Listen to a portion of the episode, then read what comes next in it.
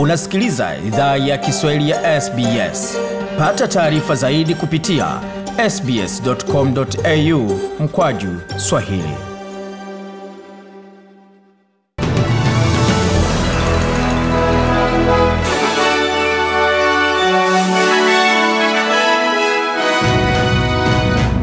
Endelea kusikia idhaa Kiswahili ya SBS ukiwa na migode migerano, na hii hapa ni taarifa kamili ya habari kutoka studio zetu za SBS. Waziri Mkuu wa Australia Scott Morrison amesema kwamba shutuma kuwa alitoa kauli za ubaguzi wa rangi dhidi ya mpinzani wake Michael Tok katika mchujo wa uongozi mwaka elfu mbili na saba ambaye ana asili ya Lebanon hayana misingi. Chama cha Liberal kinakabiliwa pia na uchunguzi kuhusu mchakato wacho wa mchujo wa dakika ya mwisho wa New South Wales.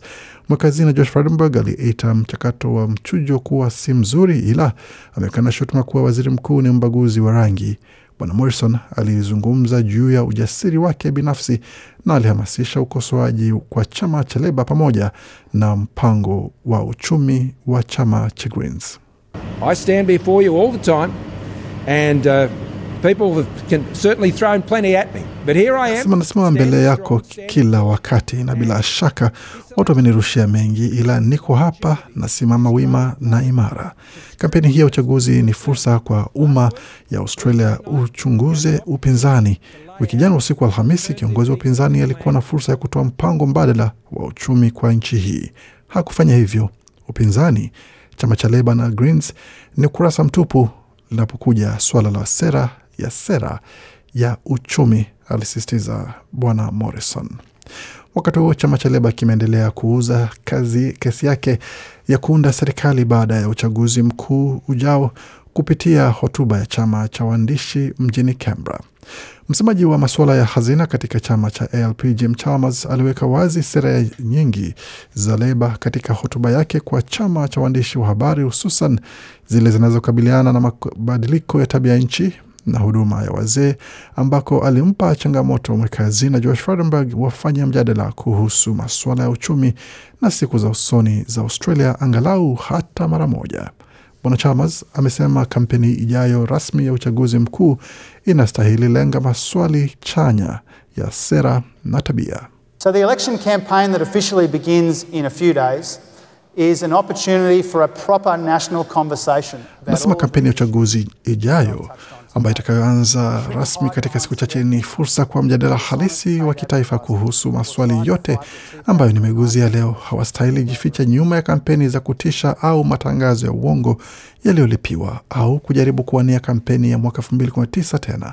Kampeni inastahili kuwa bora zaidi ya hilo, kwa sababu kabla Waaustralia wachague aina gani ya serikali wanataka, kwanza tunastahili chagua aina gani ya kampeni tunataka, alisisitiza Bwana Chalmers. Na katika taarifa zingine, mashirika ya upangaji yamesema kwamba wapangaji katika maeneo ya kaskazini New South Wales yaliyoathiriwa na mafuriko wanakabiliwa na ongezeko ya magumu katika miezi ijayo, wakati mchakato wa uponaji unaendelea. Lee Leo Patterson Ross ndiye mkurugenzi mtendaji mkuu wa shirika la Tenants Union linalowakilisha wapangaji. Amesema ma, ameona kwamba kesi nyingi ambako dhamana yao yote ya nyumba ilichukuliwa na wenye nyumba kwa uharibifu uliosababishwa na mafuriko, au katika kesi zingine walilazimishwa kuendelea kulipa kodi kamili kwa nyumba ambazo haziwezi ishi ndani. Bwana Ross amesema kwamba wapangaji wako katika hali mbaya pia kwa sababu hawana mali ya nyumba ya kufanyia ujenzi.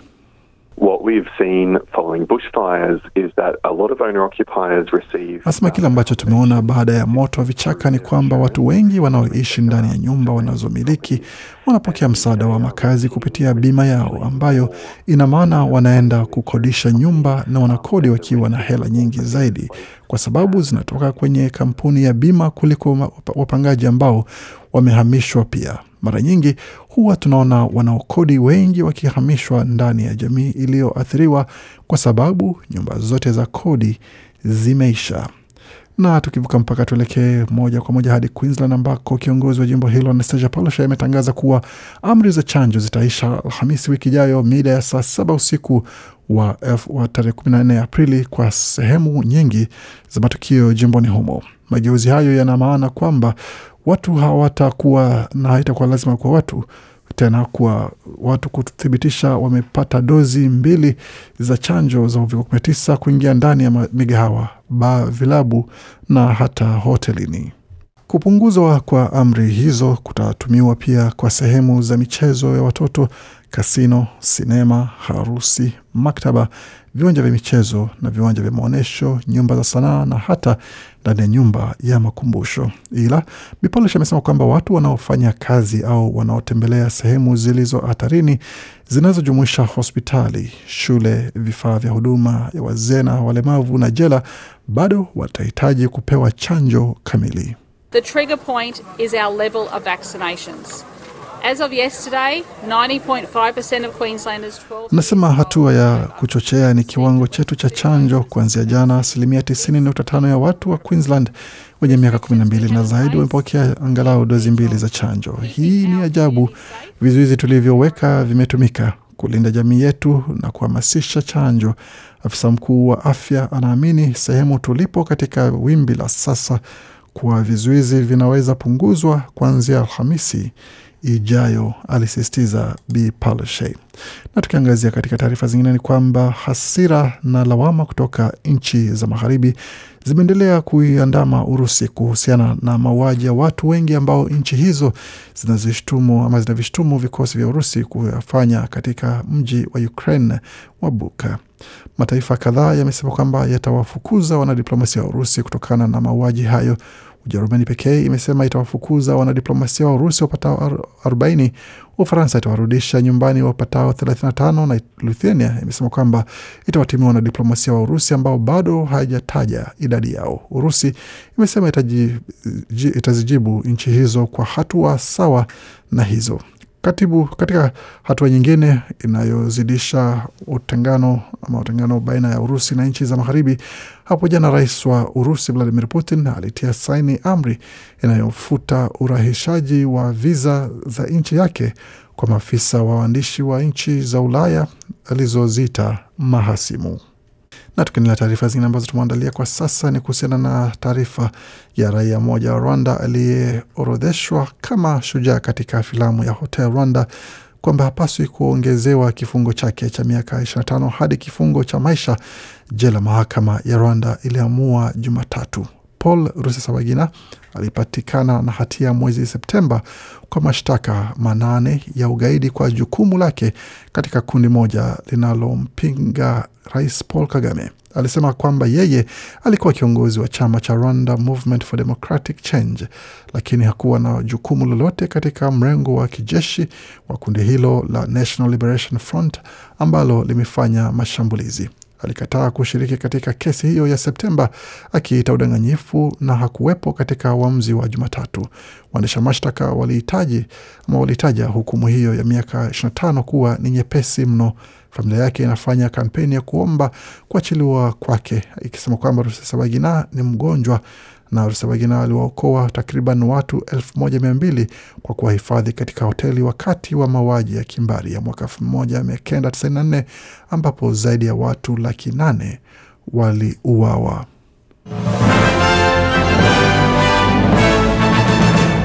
Waendelea kusikia idhaa Kiswahili ya SBS tukuletea makala haya moja kwa moja kutoka studio zetu za SBS. Na kabla tuendelee na makala haya, katika taarifa zingine ni kwamba raia mmoja wa Australia mwenye asili ya Rwanda ametimuliwa Uganda baada ya nchi hiyo kusema kwamba walikuwa wanafanya hivyo kwa sababu ya usalama wa taifa hilo baada ya Rwanda kujaribu kumkamata bwana huyo kwa jina la Robert Mkombozi ambaye inasemekana kwamba ni mmoja wa viongozi wa mrengo wa kisiasa wa upinzani nje ya Rwanda.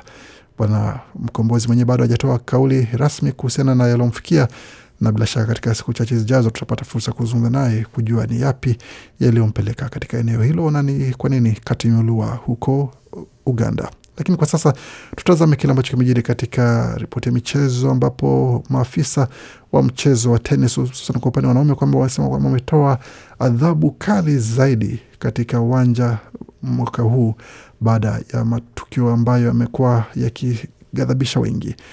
Wapokezi wa ghadhabu hizo na faini hizo ni pamoja na Mjerumani Alexander Zverev ambaye alitupwa nje ya michuano ya Mexico mnamo mwezi Februari. Vilevile Mwaustralia Nick Kyrgios ambaye si mgeni kwa adhabu hizo, naye amepata faini kadha wa kadha katika siku chache zilizopita. Tukitazama katika taarifa zingine za michezo, hususan katika mchezo wa raga, timu ya Australia ya raga Wallabies wanajiandaa kuweza kucheza mechi ya kimataifa na watacheza katika uwanja wa Sydney Cricket Ground kwa mara ya kwanza katika muda wa miaka thelathini na sita katika uwanja huu ambapo timu hiyo itamenyana dhidi ya England inayofunzwa na mwalimu wa zamani wa Australia Eddie Jones ambaye pia ndiye mwalimu sasa wa England. Australia kwa sasa itakuwa na mechi katika mwezi wa Julai mbili tarehe mbili na tarehe tisa na pia tarehe kumi na sita vilevile itacheza mechi hizo. Mechi zingine ambazo zitachezwa itakuwa ni katika uwanja wa Optus Stadium mjini Perth, mechi ingine ikifuatwa kule Lang Park mjini Brisbane na SCG ambayo itakuwa ni tarehe hiyo kumi na sita kama tulivyowaarifu hapo nyuma. Tukitazama katika taarifa zingine za michezo ni pamoja na tetesi za usajili ambapo klabu ya zamani ya Christian Eriksen, Tottenham na Manchester United wanafikiria kumsajili kiungo huyo wakati wa Denmark na Brentford mwenye miaka 30 kwa uhamisho wa bila malipo msimu huu baada ya kurejea katika kiwango bora cha mchezo katika klabu ya Brentford. Meneja wa Liverpool Jurgen Klopp asema kwamba anafurahi na jinsi mazungumzo ya kandarasi yanavyoendelea na mshambuliaji wa klabu ya Misri Mohamed Salah mwenye miaka 29. Vilevile Mane naye pia mazungumzo yataingia katika hali nyingine baada ya msimu, lakini bado kuna matumaini pia kwamba Liverpool wanaweza kumsajili forward wa Ufaransa ama mchezaji mshambuliaji wa Ufaransa Kylian Mbappe mwenye miaka 23 kutoka Paris Saint-Germain msimu huu, iwapo Salah ataamua kuondoka katika klabu hiyo ambayo itakuwa ni historia baada ya tetesi zote kuelekeza macho kwamba Mbappe ametia kandarasi tarehe ya mkataba kule Real Madrid. Mbappe anasema kwamba kubaki PSG pia bado ni chaguo licha ya mkataba wake kumalizika msimu huu wa joto. Na mshambuliaji wa Roma na Uingereza Tammy Abraham mwenye miaka 24 amedokeza uwezekano wa kurejea katika ligi ya Premier baada ya msimu huu na matumaini ya Arsenal kumsajili mshambuliaji wa Uswidi Alexander Isak mwenye pia asili ya Somalia miaka ishirini na mbili yatapata msukumo mkubwa ikiwa Real Sociedad itashindwa kupata soka la Ulaya msimu huu. Hiyo ni kwa mjibu ya vyombo vya habari kule Uingereza.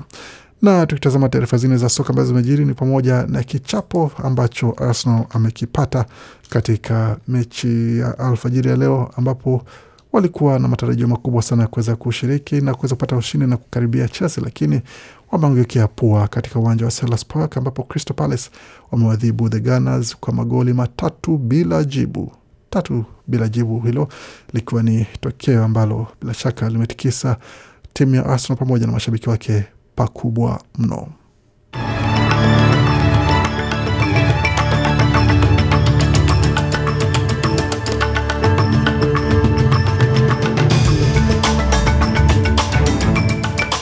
Nam, kabla tumalize taarifa za habari, tuangalie hali ilivyo katika masoko, hususan katika soko la hisa, tukianzia katika ubadilishaji wa hela ambapo dola moja ya Marekani kwa sasa ni sawa na dola moja na senti 31 za Australia, dola moja ikiwa sawa na faranga 1533 za Burundi. Vilevile dola moja Australia sawa na faranga 1523 na senti 53 za Congo.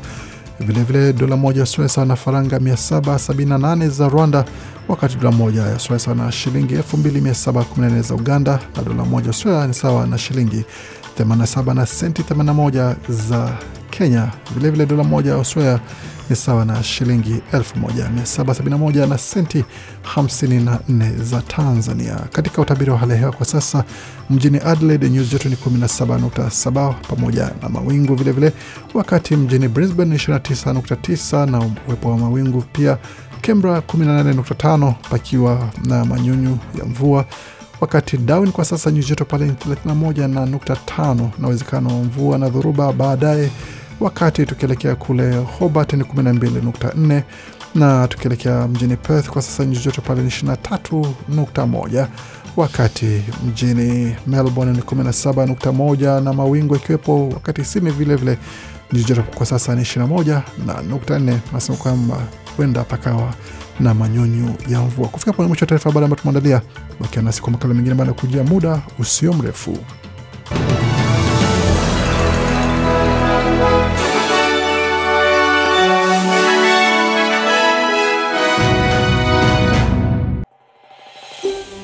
Je, unataka kusikiliza taarifa zingine kama hizi? Sikiliza zilizorekodiwa kwenye Apple, Google, Spotify au popote pale unapozipata.